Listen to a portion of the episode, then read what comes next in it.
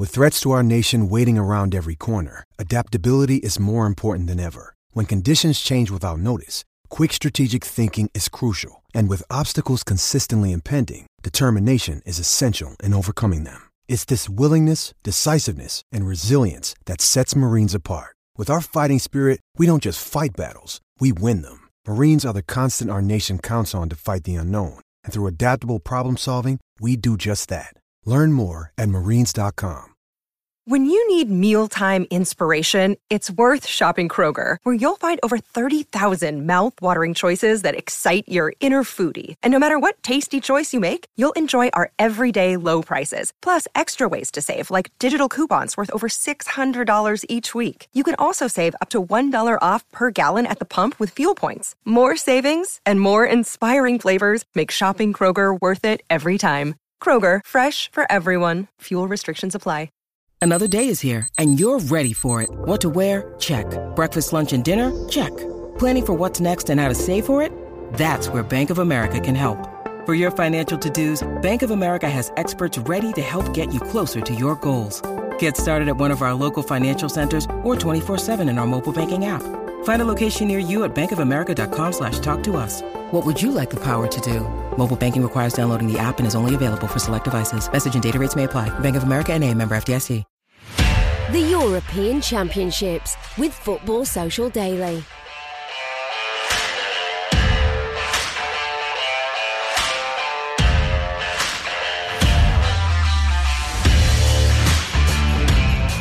Fourteen goals, two games, two last-minute equalisers, two lots of extra time, one penalty shootout, one hell of an evening at Euro 2020. Who says Mondays are boring, eh?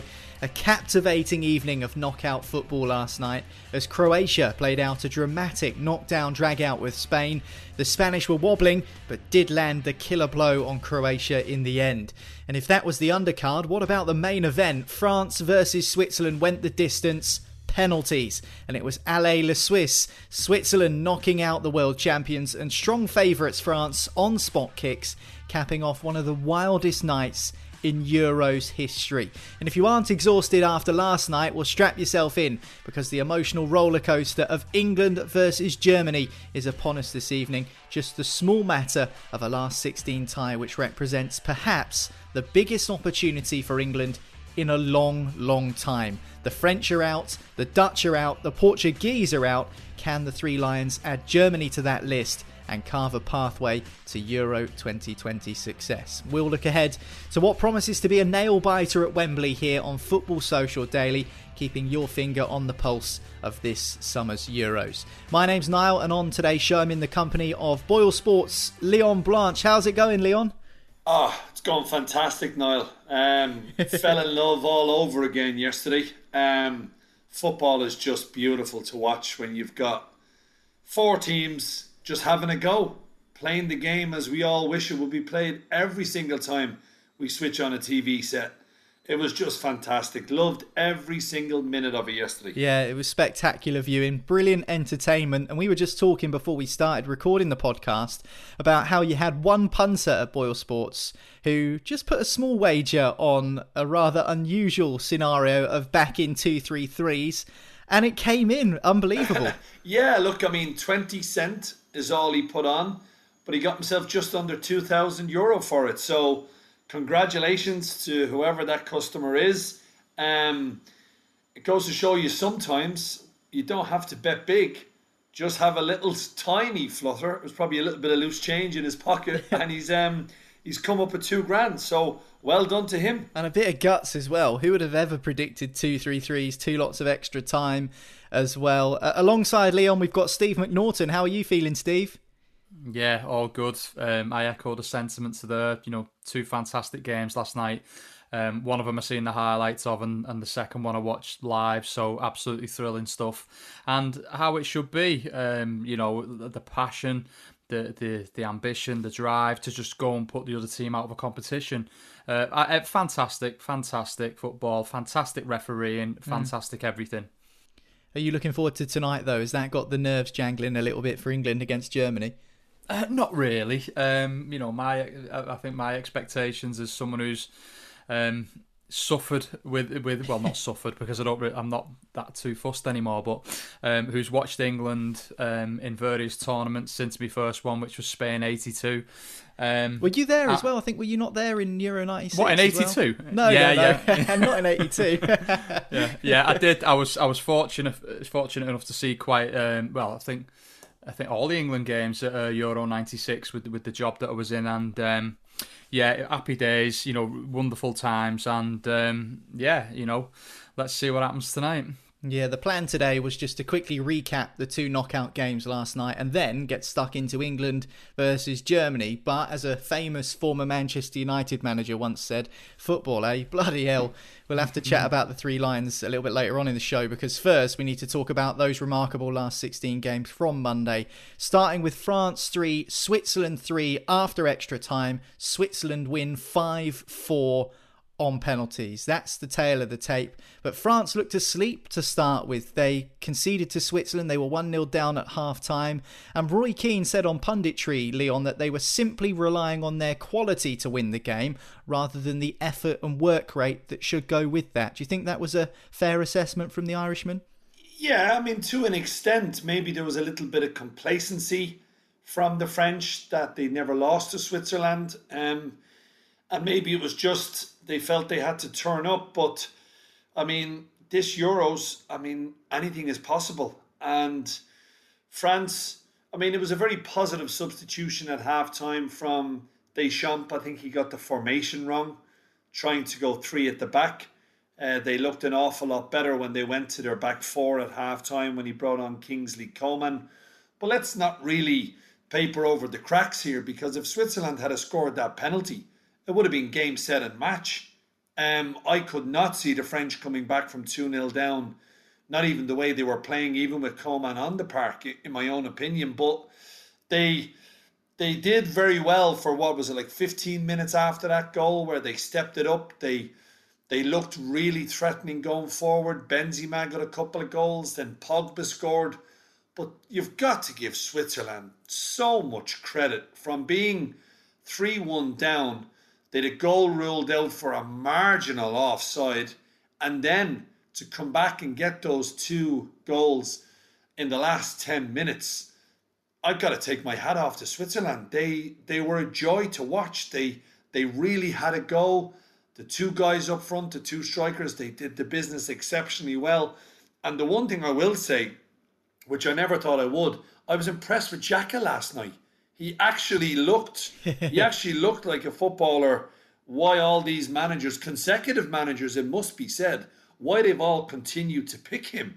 Because some of the passes that he was hitting for Seferovic and Gavranovic were just world class so congratulations to Switzerland. And now they move on uh, to the quarterfinals. So fair play to them yeah, we'll talk about Xhaka in a bit because it looks like he's heading off to Roma to link off with Jose Mourinho, which adds another top managerial name to that list you're on about there, Leon. But the huge turning point in the game, Steve, was one that Leon's already touched upon when Ricardo Rodriguez misses that penalty, which would have put Switzerland 2 0 up. It was an excellent save by Hugo Lloris down to his right, big strong right hand. And then four minutes later, France are in front 2 1. It just goes to show how quickly things can change. Absolutely. I mean, I thought it was, you know, to start off, yeah, good save, poor penalty if we're going to have it right. I think, you know, Rodriguez, um, you know, you can always tell with a penalty taker when they walk up, can't you? And I know we'll come to it later on, but I felt the same about Mbappe when he was walking up. Um, and they're just not that into it, you know what I mean? And I think it was a mistake, Rodriguez taking the penalty. The cube should have took it all day for me. Um, you know, because I think he would have scored with that sweet left foot that he's got. I'm talking about Shaqiri. That's what uh, Liverpool fans call him, the cube. um, you know, and um, I think you know, I think Shaqiri, I think Shaqiri scores that goal and uh, and puts um, them two 0 up. But having said that, you know, France go up the other side of the pitch. You know, Benzema gets that that first one, which there's been quite a debate between on, on the WhatsApp groups that I'm in whether he meant to do it or whether I said it was a fluke. I thought it was a fluke, um, you know, but even if it was a fluke, I thought it was absolutely magnificent that he pulled it, looked off. Brilliant, didn't Yeah. it? Even if you think he didn't mean it, it just looked world class. The way it just so fell so perfectly into his stride. I mean, Mm. Yeah. uh, and the finish was accomplished. I mean, even if he doesn't mean the touch, Yeah, lifting it over the keeper from close range is, is a good finish. And it just makes you wonder why they haven't picked him for a number of years. France. I think, it, I mean, without getting into the um, the legalities around that, um, you know, and, and, and what went on with that, I mean, it was a very weird situation um, all round. Um, I mean, like I say, if anyone doesn't know what, what happened and why, you know, Karim Benzema was out of the France picture for six years, just Google it um, and, and have a read of what went on. And um, he's come back into the fold. And Karim Benzema scores goals and he scores big goals as well. And he's made a career out of doing that at Real Madrid. And for him to come on and do that, and again, right place, right time for that header off the shot from Griezmann, um, you know, 2 1, he's a world class striker. Um, always has been, and um, you know, obviously coming into the, the you know the, the latter years of his career as well, it, it has to be said. Um, but he, the man for the big occasion, and I thought you know fa- fantastic. And I, I was even though I wanted a Switzerland victory last night, um, I was like begrudgingly saying you cannot deny that, and you know that quality that that has um, come through. And I think it was it about yeah, like I said, it was a mad four minutes or so, wasn't it? And um, yeah, fair play. And I think as well, Leon is is a good point that Steve makes that you know France turned it around in four minutes. Then they went three one up with a ridiculous Paul Pogba Oh. finish as well. It's just a gorgeous goal that he scores too. But I mean, the way that they just turned it on almost at the flip of a switch, they were just in World Cup champions mode, like what we saw in 2018. The way they were zipping the ball around, pinging the ball around. They were a joy to watch for a good 20, 25 minutes at the start of the second half, which basically got them their three goals to put them in front. Absolutely. I mean, as soon as Switzerland missed that penalty, I said to myself, that's it. Switzerland are out. I really did because I just knew there was going to be a reaction. Now, don't get me wrong, I didn't think the French would score two goals in three minutes. But yeah, they were passing it, they were pinging it.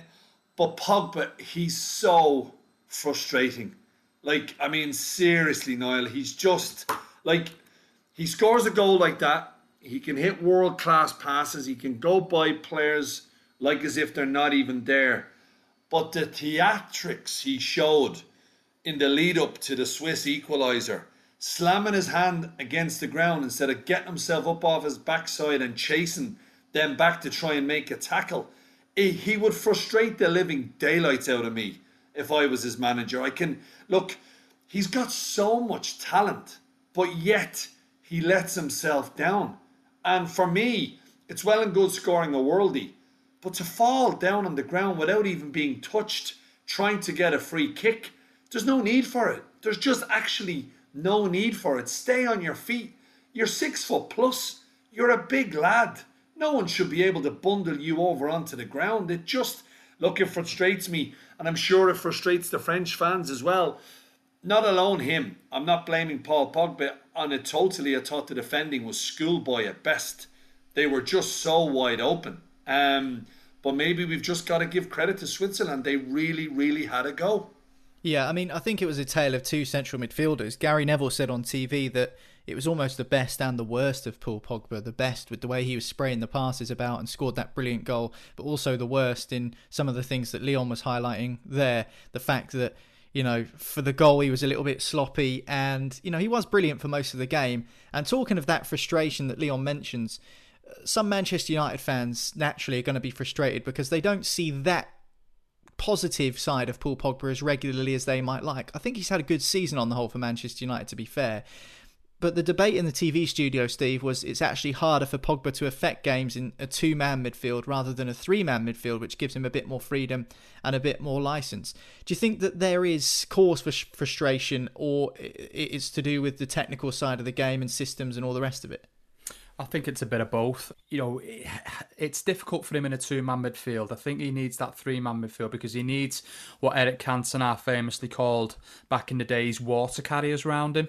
Um, you know, to help out with the the graft and and you know the spade work that needs doing um, across the pitch. And I think you know the the issue at Man United is is he doesn't have that around no, him. N'Golo Kante, Um, who I think makes a huge difference to Pogba. Yeah, absolutely. I mean, to be fair, he, he got in Kante's uh, uh, N'Golo um, his way for the Swiss uh, first goal last night. I thought in midfield because he run across him, didn't he? Um, so I think tactically there's a bit of a, an issue with Paul as well. Um, but technically, uh, unbelievable player. Um, it, it's all there. Just doesn't apply himself properly, and, and he struggles in a two man midfield because he needs people to, to do the vast majority of the work for him. And you know when he's got Kante with him and and you know another midfielder, whoever the French rotate in, it makes a massive difference. And he had that at Juventus as well. He wasn't having to do all you know all that he's expected to do at Man United. And it's a conundrum for United because obviously the signing Jadon Sancho, I mean, it's probably going to be announced any, any any day now. Whereas for me, you know, another central midfielder is is is a much higher priority. But that's a different podcast, isn't it? Yeah. Well, Pogba was good on the whole, I thought, but so was Xhaka for Switzerland. As you already mentioned earlier, Leon, was that the game of his career? Because he just got everything spot on in the middle of the park. It seemed. It's the best game I've ever seen him play. Um, um, I mean, I'm going to be honest. I mean, like I don't watch Switzerland on a regular basis, um, when they play international football. But I mean, I'd see a lot of Arsenal games, and for me, I, I, you know, like I used to question how on earth is this guy making a living being a professional footballer because he didn't seem to have a pass in him. He seemed to always get booked. He seemed to always just hit the wrong pass. And last night, he just seemed to have everything.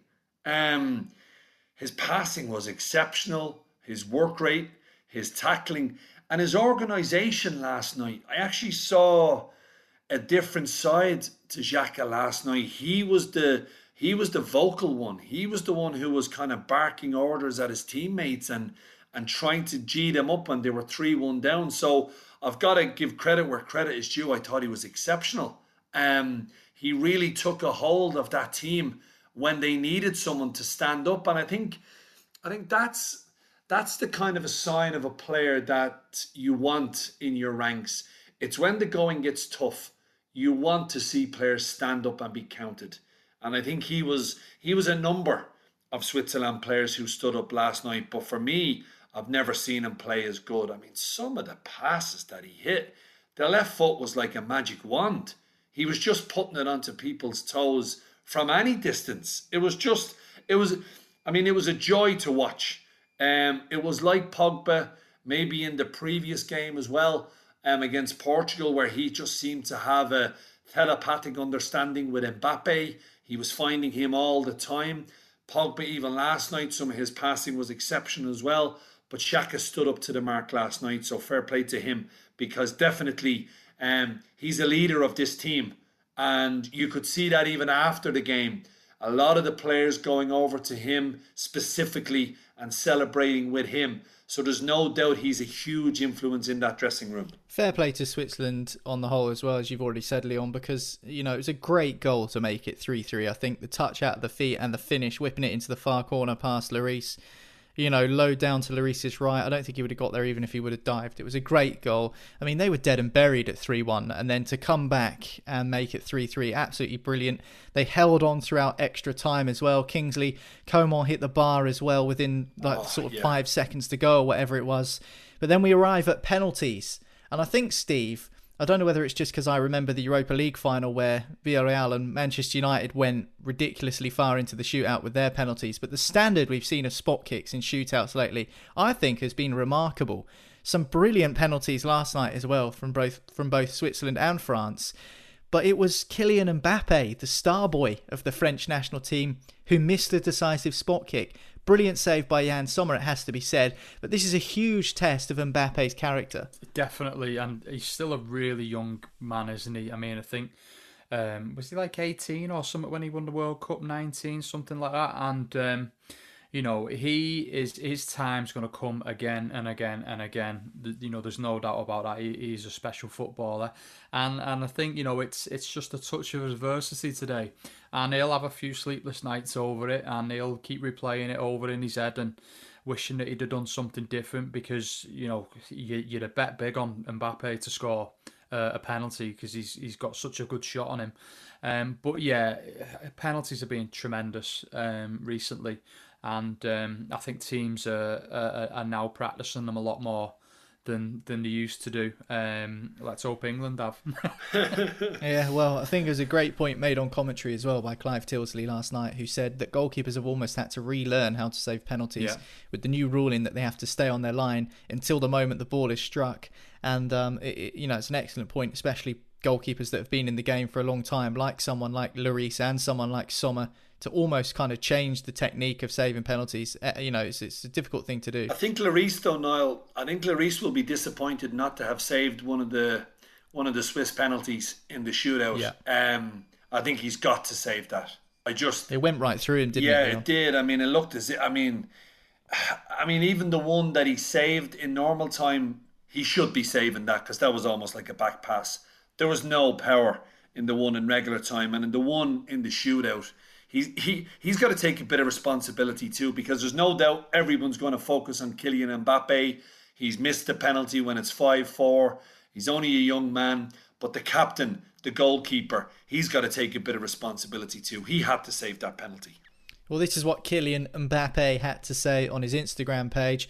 Very difficult to turn the page. The sadness is immense after the elimination. We couldn't reach our goal. I'm sorry for that penalty. I tried to help the team, but I failed. Sleeping will be hard tonight, but unfortunately, it's the ups and downs of the sport that I love so much. I know the fans are disappointed, but I still want to thank you for your support. Congratulations and good luck to Switzerland. So, I mean, he's a he's a character, Leon, isn't he? Kylian Mbappe, someone with so much potential, as Steve's mentioned.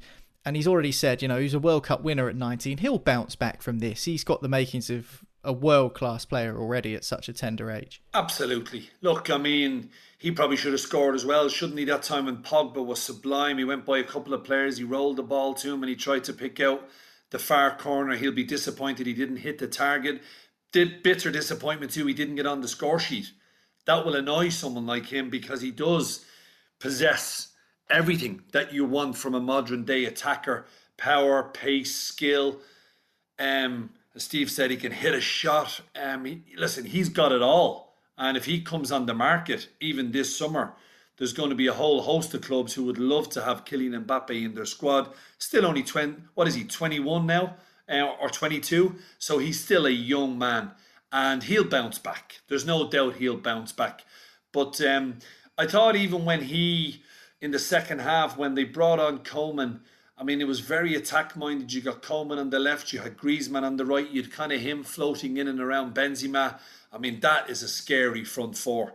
Um, but France have got to look at themselves too, and to give up two goals inside the last 10 minutes, it was like as if the French had never been in this position before, that they'd never actually gone to a major tournament, which they have and won plenty of them. They should have been able to shut that game out, but they failed. So, congratulations to Switzerland they deserve to be in the quarterfinals. By the way, if you're listening to this podcast and you watched Love Island instead last night, you are an absolute fool because uh, you missed possibly the best night of Euros action ever. However, you might want to watch Love Island tonight because, of course, England versus Germany kicks off at 5 pm this evening, Tuesday night. Huge game at Wembley. We'll come on to that shortly. But next, here on Football Social Daily, another topsy turvy last 16 game from last night to discuss as Croatia were beaten by Spain.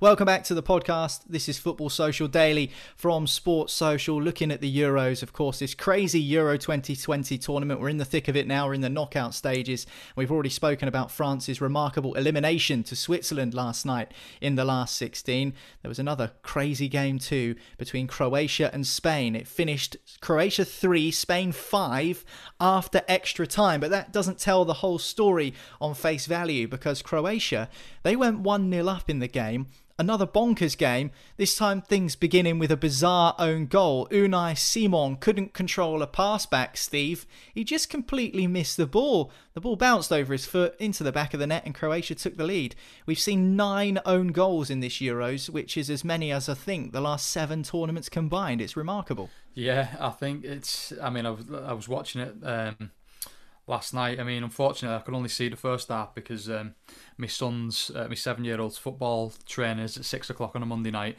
and um, I was watching it. And you know, when when you you you're watching one of them situations and you go, "Oh no," you know, when when it happens, um, it's one of them that is gonna, unfortunately, through an Unai Simon, it's gonna be replayed and replayed throughout his whole career. Um, it was it was an own goal of of that magnitude, but listen Um, all good, all good goalkeepers have done that. You know, in, in, in their careers, they've made howlers. Um, I mean, I talk about mine and, and Leon's team. You know, Liverpool. Alisson's made a mm. made a couple of howlers. Um, you know, in Premier League what about games. Karius? Have you erased him from your memory? I don't. I, I, uh, I, I, don't. I don't know who that is. Uh, are you referring to? um, you know, but incident, incidentally as well, he, he's back. Uh, and I'm just digressing slightly, but he's back training with Liverpool now. You know, in pre-season because he's he's not got a club, and um, and he, he's come out and said that if he wasn't on loan last season, he would have been second choice at Liverpool and playing many more games. It's like, oh my god, uh, just total delusion. Oh, but yeah, I think all you know, goalkeepers are going to do that. They, they're going to um, have these howlers. They've all done it. He'll get over it. You know, it, it wasn't. It's not ended up costing Spain a game in the end, and that which will be a massive sigh relief for him. Um, and I think the own goals thing is it's just. I mean, I, I look at the um, the Portugal Germany game where Ruben Dias scored an own goal and Raphaël Guerreiro, you know, got an own goal as well. And I just think that sometimes I think with the modern footballs and and you know when when we were all I mean you still play Niall but I don't know about Leon but I certainly don't play anymore. Um, you know the balls were heavy, heavier you, you headed one of the footballs you nearly knocked yourself out you know doing it. Um, the, these new um, Adidas balls that are, are, being used in, in World Cups and, and European Championships that they're light as a feather. Um, you know that they're, they're moving at such rapid pace from from the way that the crosses are coming in and the shots are coming in. Um, I just think the, the, this ricochet effect that we're seeing um, and flying in off defenders and uh, and all this stuff. I think that's just partly due to the uh, the technical. Um, uh, you know properties they're using. Really, I just think yeah, that, that that's one of them. And I've said it before about players' ankles and stuff like that. I blame the modern football boots, but um, I think with this one, the ball flying round and it being the equivalent of like a flyaway used to be. Um, you know, it's it's having a massive impact. They pump the balls up to within an inch of explosion as well. Um, they pump them up until they're rock hard. It is it's really interesting you say that. For me, the craziest own goal was Martin Dubravka's own goal, basically punching the ball into his own net for Slovakia, which was just a, crazy own goal. But anyway, Spain dragged themselves back into it with a couple of goals. Um, uh, well, three goals, in fact, to make it 3 1. Similar pattern to the France game, so it transpired. Obviously, this was the earlier kickoff. But Croatia, Leon, two goals in the last five or so minutes to take it to extra time. I mean, Steve's touched upon why he thinks we're seeing so many own goals. Why do you think we're seeing so many late goals? Is it player fatigue at the end of what's been quite a long season for everyone? Um, I think it's bad defending.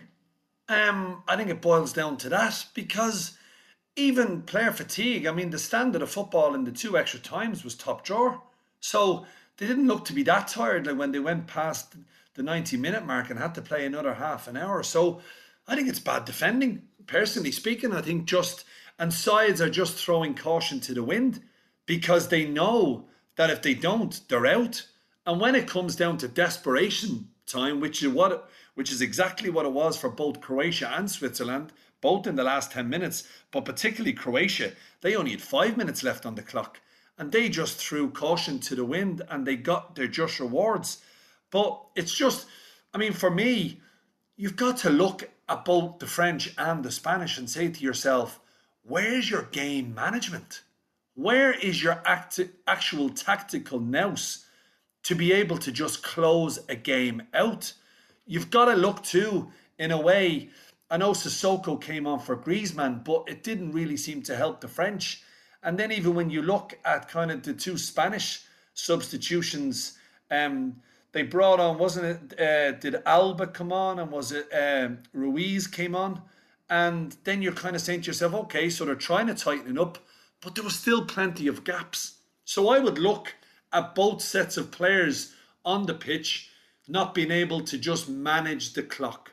And it's very unusual that you see two big footballing nations that have been to the top in either World Cups or Euros in not the too distant past that couldn't close out 3 1 leads. It's absolutely amazing how both of them were forced into extra time. As Steve said, the Spanish got over the line, so they won't care about it. But they've got to rectify that now going forward if they want to move on in this tournament. Yeah, it must be a bit of complacency. I think you're right in terms of thinking that the the tie is secured, the passage to the next round is secured, done and dusted, and then to concede two late on, to concede one late on sometimes happens. You do see consolation goals and lapses in concentration, but to see both games go from 3-1 to 3-3 and then into extra time it is it is quite something. I, mean, I think you're right they're not quite the team they used to be Spain and that's something we touched upon on yesterday's podcast. Do you think they're anything to be fearful of Steve? Do you still think Italy remain the favourites of the teams left in? Because of course France and Portugal and the Netherlands all out now. I think yeah I think Spain um, even though individually they have some really good players in that team I think I mean, I don't know what the managers, uh, you know, Luis Enrique is doing. I mean, I think you know, Thiago must have spat in his dinner or something. Um, you know, because he's not, he didn't even get on yesterday, did he? I don't think.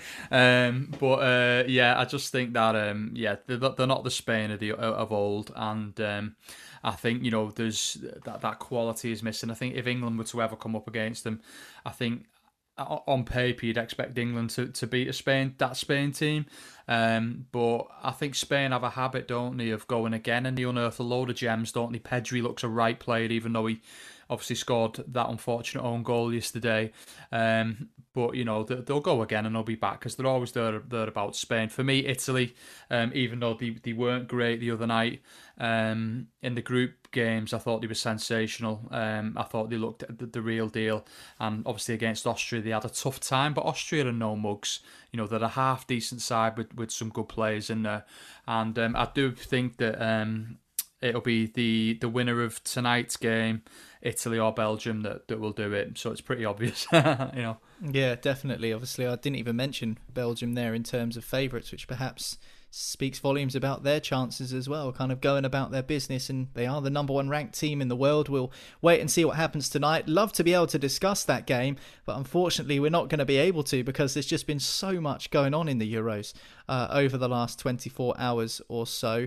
Sticking with this Spain game, though, obviously it was 3 3, and then Spain scored twice in extra time to uh, get that two goal advantage back and eventually win the game, securing passage to the quarterfinals. Alvaro Morata scored Leon, And he says it sort of silenced his doubters. It was an excellent moment for him. He mentioned um, after the game about how his wife and his children entered the stadium in the last game, I think, that Spain played with Morata printed on the back of their shirts. Obviously, they're his loved ones, his family, and they got a little bit of abuse for it because some of the Spanish don't really fancy Morata as a striker. Obviously, they're there to support their, their dad and their husband, etc., etc. So he really enjoyed scoring that goal. It was a good moment for him because he has had a fair amount of stick. Look, he's had plenty of stick, and I mean, that's totally uncalled for. And any kind of fan who starts giving a wife and kids any abuse because um, they don't like the particular player, I mean, that's just nonsense. And it's, you know, it's quite ridiculous. But that's that's the type of kind of fans that are all around the world. It's not just kind of confined to a to a Spanish international. But I was delighted for him. Um, it was a beautifully taken goal. Um, in fairness to him, which put his country four three up. Look, he's not the most prolific striker.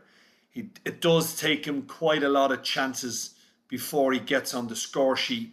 But the one thing I've been impressed with him is his work rate, and Enrique um, is sticking with him.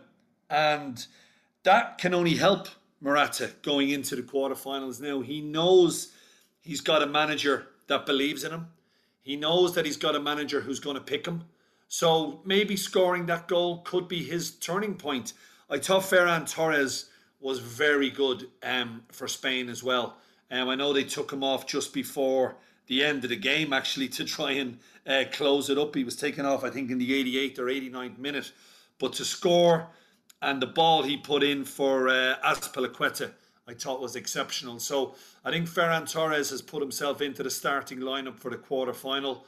And with Morata and probably, I think Moreno has probably lost his place now in that first 11. Sarabia started uh, yesterday. But I just, I was glad for Morata because I don't like to see any player, he's not missing on purpose. Um, he's just not prolific. But that finish was a top class finish, and maybe, just maybe, that could be the turning point for him for the remainder of this tournament.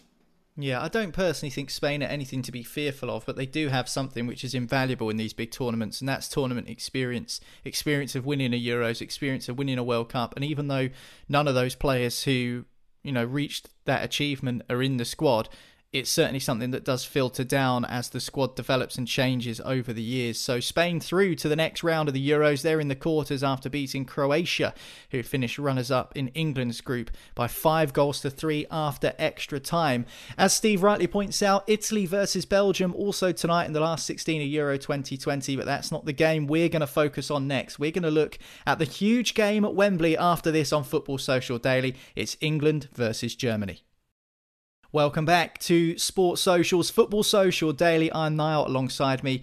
Got Leon and Steve, and it's time to talk about an old rivalry renewed England versus Germany, Wembley 5 pm. Promises to be a huge game, not just because of the context of the rivalry, but also the way that the tournament is panning out. This could be a huge opportunity for England to go the distance. And I know England fans say that every single tournament, but honestly, with the way that the pins are falling and teams being knocked out left, right, and centre that could pose a threat to the Three Lions, it's certainly an opportunity for Gareth Southgate and his players. We'll get onto that in a second. But firstly, on this game, Steve, England versus Germany, do you think this sort of game means a little bit more to England than it does to Germany because there's plenty of history between the two teams in a footballing context? I'm not sure, in all honesty. Um, I think Germany will have a multitude of reasons for wanting to win this game tonight. You know, Germany have a mentality where they go into each tournament where they go into to win it, regardless of what team they're putting out or what what squad they've assembled. I think with England, you know they're desperate to win a tournament. They've not done anything since uh, Le Tournoi in uh, whenever that was. I think it was in 1998, wasn't it? Something or 97, something like that. Um, obviously, I'm talking about you know the big one in 1966 as well. But we've had that. I mean, I say we. I'm not a huge England fan, as people know, but um, that's been rammed down our throats for for since since that time. Um, we've had um, remixes of um, Three Lions. We've had Vindaloo. Uh, we've had all that kind of. We've had all that England. Um, you know hype and, and, and propaganda that comes with, with them going into a tournament and the expectation and the way the media are in this country, you know, with the England football team and how they get carried away. I mean, I can't stand the it's coming home thing, if I'm honest. It, it drives me mad. Um, just go to the football, you know, go and play the football, win games. If you're successful, happy days. But I think England will will will be absolutely desperate to get through this tonight because they, I mean, let's be honest about it. You know, Belgium and Italy, you know, one of the favourites is going to go out tonight. They'll probably face the winner of that other game in, in the final, I would have thought. Um, I mean, I know anything can happen in football, and it's not beyond the realms of possibility for someone like Denmark to end up putting England out in the quarterfinals, or I mean, whoever England have got. I don't even know who they'd, they'd have next, really. Oh, it's uh, Sweden and Ukraine, isn't it? Um, yeah. So, but you just know, Steve, England beat Germany and then get knocked out by one of those two. It's, the most English thing ever. Well, that's it, yeah. and I just think that, um, yeah, it's tonight is it, it's it's it's it's all about mentality tonight, and and England have got to be in the right place to win this game. I feel. Great word, mentality, because that's something the German team is basically built around. That is one of their core strengths. They've always got good players. They've always got the ability. And even though this is a slightly weaker German team than we're used to seeing over the years, they've always got that steel about them, haven't they, Leon? They're always a great tournament team. But in terms of quality and individual players, how strong are this Germany side? Is this a side you think England are better than pound for pound? Um, I'd probably have to say yes if they both played to their maximum capabilities, I think England would win. But when England play Germany, I think all that goes out out the window. Personally speaking, there's just such a rivalry, such a history between the two countries. Um, it's probably the biggest. Well, it's one of the biggest rivalries. I mean, I think in international football. Um, and I'm just looking at Germany. They've conceded quite a few goals um, in the group stages. I think their best form of defense is to attack because I actually don't believe that they're that solid at the back anymore. Um, I think they can be got at. I think Hummels, while he's got a great brain on him, I think the legs are not there anymore. Rudiger has had a really good season with uh, Chelsea, but I just think the best way of getting at the Germans is to try and get in behind them if you can. So I think team selection tonight, is just going to be very, very interesting. What does Gareth Southgate do? Um, does he try and match up with the Germans and go with the three at the back and and play his two wing backs, or does he stick to his kind of four-two-three-one formation, which for the first half an hour against the Czech Republic, it looked really exciting, really attacking. You had players on the football who wanted to drive at the opposition defence. I'm talking about Saka, I'm talking about Grealish, Sterling, even Harry Kane. He he looked to be more involved in that first half an hour. And I think if you look at Harry Kane's tournament so far, it hasn't been great by his high standards. But I think the interchanging between Sterling and Grealish and Saka, it seemed to work for England. But by all accounts, what I'm hearing, and I'm sure what you guys are hearing over there, is that Southgate is probably going to go with the three at the back. Now, if he does go with the three at the back, it only really leaves one attacking position, I believe, up for grabs because I think Sterling has to start. He's been your match winner for your two 1 0 victories. Harry Kane will most definitely start. And then you've only got one other position available because I think Phillips and Rice are both going to play. So that doesn't, to me, leave an awful lot. And I think actually that could be negative for England's chances of progressing. I think this one depending on team selection, this could be a long night again. But I don't think it's going to be a long night that's going to give us six goals in 90 minutes. Anything but. I think this is going to be quite a low scoring affair. England under Southgate are very pragmatic. They're very disciplined. Um, you do have to build your side with a good defence and keep clean sheets. But I just wonder is Gareth going to miss a trick tonight if he doesn't go for it? Yeah, his team selection has certainly been questioned throughout the tournament, Steve. Bukayo Saka started the game against the Czech Republic and looked very, very good. In fact, so much so that uh, Micah Richards said that he was undroppable for this game against Germany. If Leon's right, and I feel that he probably is, with Sterling and Kane getting those places, who fills the other spots in those forward lines? for England because there's so many options. Grealish, Foden, and Saka has certainly played his way into contention. See, for me, I'm, um, I'm, I, I, if I if I was a gambling man, I'd go. I, I mean, Sterling scored two goals, but I don't think he's he, he's been amazing um, so far in the tournament. But when when you're scoring the goals, you're grabbing the headlines, aren't you? And um, I'd like to go. I'd like to see him go with Grealish and Foden either side of Harry Kane um, tonight and, and, and really get at them. He won't do. He'll start with Raheem Sterling. Um, you know, and I think the other the other one will probably go to Phil Foden because he's got that ability to. Um, unlock defences as he thread the pass and, and create a little bit of magic.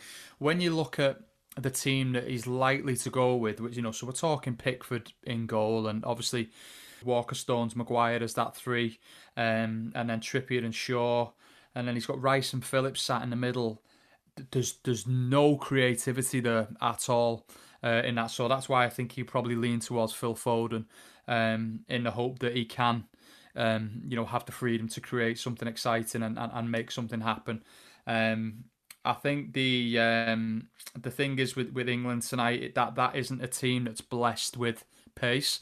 Um, you know, I don't think any of our our three centre backs are, are, are, excessively quick. Um, yeah, and I think you know Trippier and Shaw. Um, I'm not convinced on them too. I mean, probably Luke Shaw more than Trippier, in all honesty.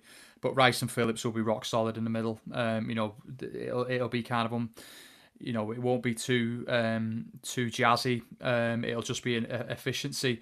And and like Leon said before, it's going to be a low scoring game. This it's going to be attritional. This tonight, it's it, it's going to weigh heavy on one team towards the end of it, and it, that mentality that, that we mentioned earlier is going to be key in here because. We cannot switch off at any point in this game because even though Germany have been indifferent, um, you know, Kai Havertz is, is key tonight because if he pulls these our centre backs out of position and allows Gnabry and, and Sane to get in behind, we're gonna we're gonna struggle. Um, and and that's where I'm at on it. Um, you know, I just think that it's going to be really really tricky for England tonight, and I think that they can be confident. Um, but Germany will find another gear for this game. And the good thing is, from an England point of view, is when we're talking about team selection, you're talking about the players that aren't getting on the pitch tonight. Um, so we're talking about Saka, you know, we're talking about Calvert Lewin, um, we're talking about Grealish. Uh, I mean, even the likes of you know Jordan Henderson in midfield, uh, Mason Mount. Um, you know, people like that. Gareth has a wealth of options off the bench tonight as well. Um, my only hope for it is that he just takes the handbrake off England a little bit because I think.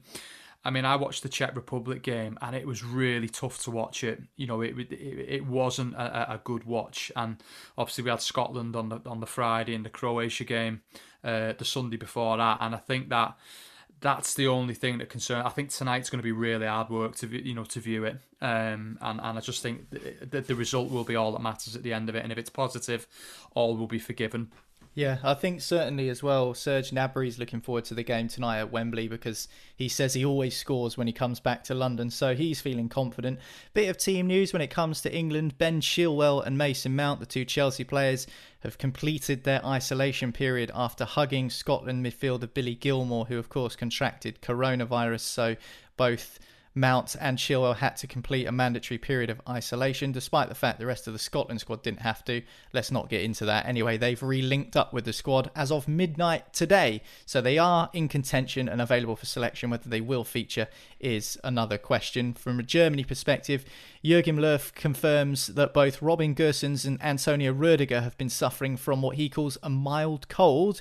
Um, Gundogan could also come in for Leon Goretzka uh, after Goretzka suffered a bang to the head against Hungary. Um, but as for Thomas Muller, he's absolutely fine to play and no concerns, says the Germany coach. So that's just a little bit of team news there, keeping you up to date. England have scored just twice in their three group games so far. We've kind of touched upon it already. Is that somewhat surprising, Leon, with the amount of attacking talent on the field? For instance, if we don't see Mount because of that COVID isolation period. There's another attacking player who has an eye for goal who England won't be able to use. Jadon Sancho has barely featured at all during the tournament. He's a player who scored a decent amount of goals and assisted loads last season for Borussia Dortmund. There's plenty of options there. Almost an embarrassment of riches at times.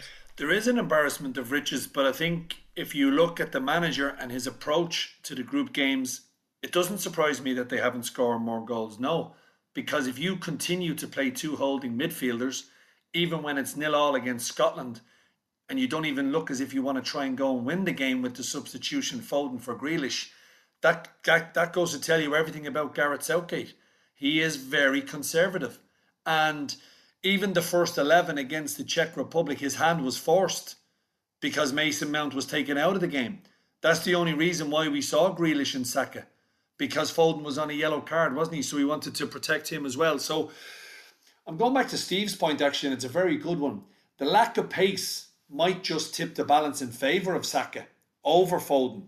Because if you've got Saka and Sterling either side of Harry Kane, the one thing that both of those players possess in abundance is natural pace.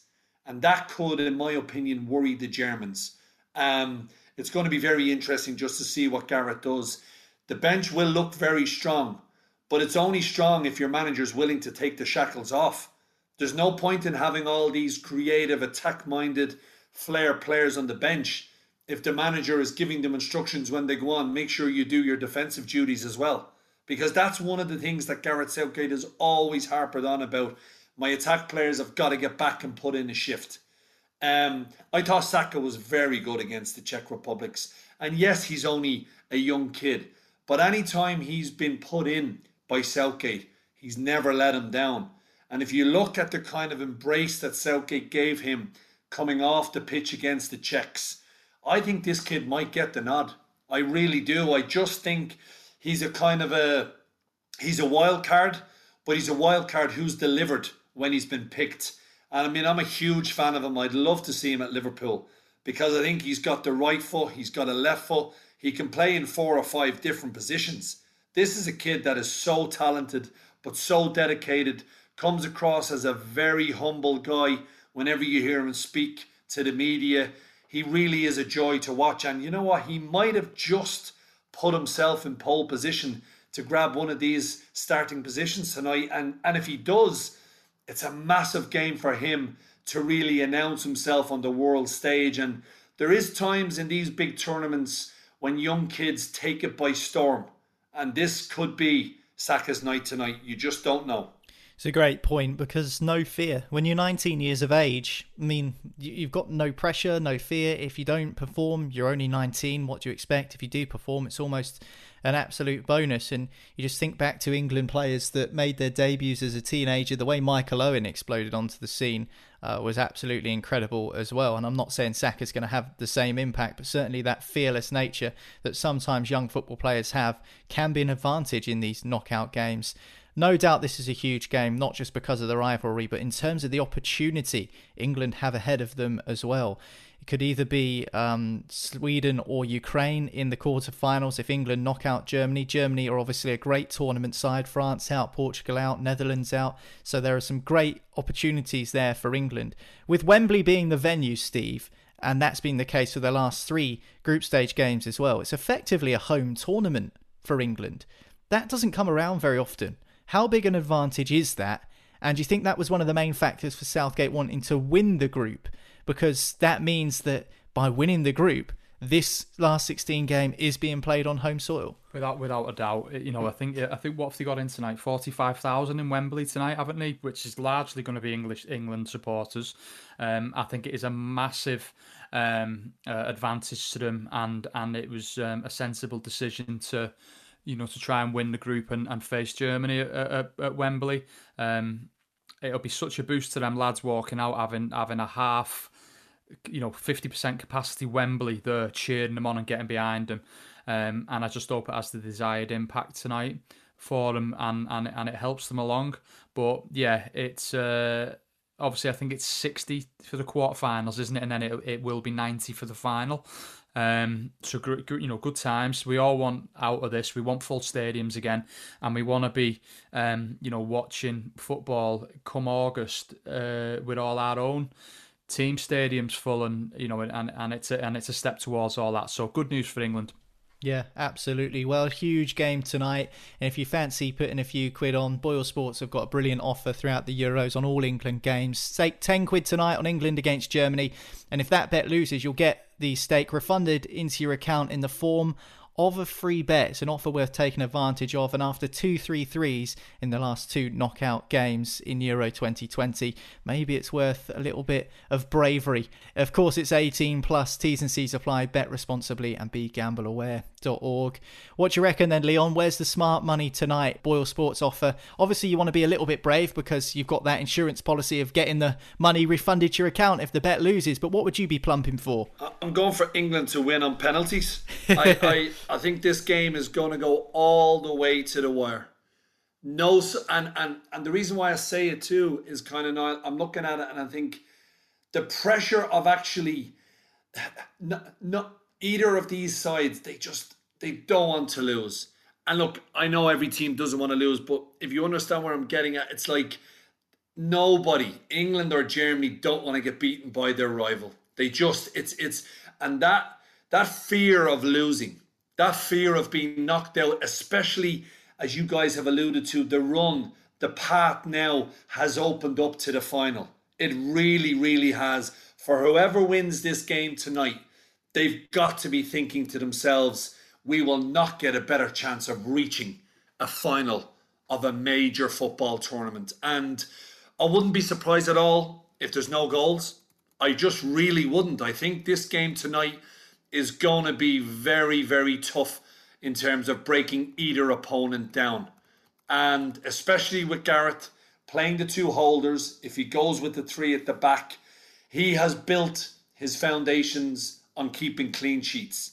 And that's what will be his number one goal again tonight is let's get another clean sheet. But the Germans are also very adept. I know they haven't done it so far in the group stages, but they know now it's knockout. And they know now if they can keep a clean sheet, they'll actually feel confident, I would say, taking on England in a penalty shootout. But I just think Pickford, as a shot stopper, I think he's got a good chance in a penalty shootout. So for me, with the £10 no lose bet, England to win on penalties at eight and a half to one.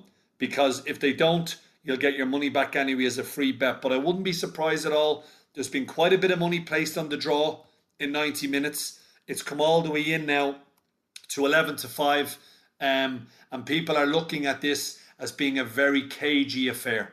I think it's going to be a long watch. It mightn't be pretty at times. I think there's going to be a lot of sideways passes, a lot of backwards passes, and both sides just have that fear that they really do not want to lose this one.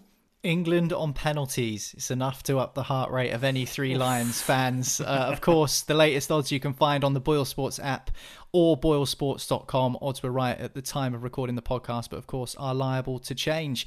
Well, by this time tomorrow, we'll know exactly what the score is in terms of UEFA Euro 2020 and England's position within that. Um, I'll leave that there, I think. Uh, the nerves have certainly started to, to increase. Uh, thanks so much, Leon. I'm sure we'll be speaking to you as well uh, more as the tournament rolls on. And thank you very much, Steve. Where are you going to be taking the action in tonight, Steve, for the England game? Oh, do you know what? This is this is going to go down like a lead balloon. But I um uh I I watched the first half, and then I obviously um, teach on a Tuesday and Thursday night at half six. So I'll uh, I'll have to kind of scoot over to the gym and um, and get it set to my phone to see what's going on second half, um, and and that's that's the honesty of it. so you're going to be watching England for the first 45 and then trying to hurt people for the second 45 regarding what happens. Let's hope it doesn't go to penalties for your students' sake. Thanks so much, everyone listening in to the podcast. This is Football Social Daily from Sports Social. Brand new Euros podcasts right through the week, Monday to Friday. So hit subscribe, and that way you won't miss another episode. But England versus Germany tonight. We'll have all the reaction on tomorrow's podcast, but that's it for today, and we'll speak to you then. Judy was boring. Hello. Then Judy discovered chumbacasino.com. It's my little escape. Now Judy's the life of the party. Oh, baby, Mama's bringing home the bacon. Whoa. Take it easy, Judy. The Chumba life is for everybody. So go to ChumbaCasino.com and play over 100 casino style games. Join today and play for free for your chance to redeem some serious prizes. Ch-ch-chumba. ChumbaCasino.com. No purchase necessary. Void where prohibited by law. 18 plus terms and conditions apply. See website for details. Lucky Land Casino asking people what's the weirdest place you've gotten lucky? Lucky? In line at the deli, I guess? Aha, in my dentist's office. More than once, actually. Do I have to say? Yes, you do. In the car before my kids' PTA meeting. Really? Yes. Excuse me, what's the weirdest place you've gotten lucky? I never win and tell. Well, there you have it. You can get lucky anywhere playing at LuckyLandSlots.com. Play for free right now. Are you feeling lucky? No purchase necessary. Void where prohibited by law. 18 plus. Terms and conditions apply. See website for details.